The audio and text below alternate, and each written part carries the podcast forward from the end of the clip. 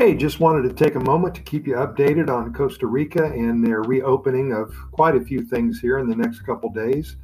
Uh, number one, Costa Rica is going to open 12 of its, uh, I believe they have 25 to 29 national parks, not sure exactly, but uh, they're going to open 12 national parks plus the Monteverde Cloud Forest Reserve in accordance with new measures announced by the Health Ministry.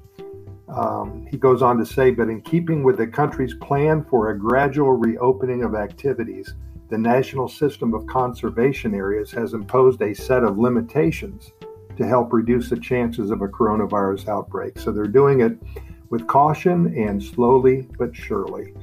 And you have to remember that Costa Rica's borders are still closed to arriving tourists at least until June 15th.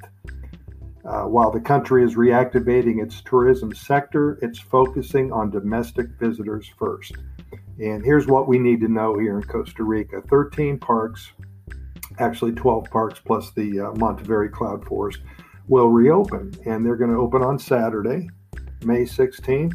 Go through them real quick the Irazu Volcano, Poas Volcano Park, the Guayabo National Monument, the Braulio Carrillo National Monument, the Carara National Park, Corcovado, down in southern Costa Rica, Manuel Antonio Cahuita, Arenal Volcano, the Rincon de la Vieja National Park, Los Quetzales National Park, and the Tapante National Park.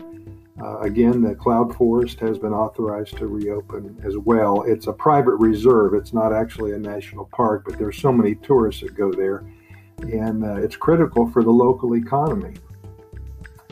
Um, some of the measures still need to be uh, applied. Uh, all open national parks will operate at 50% of their capacity to avoid crowds.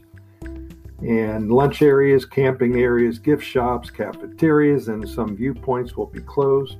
Uh, parking lots will block off every other space to keep its social distancing.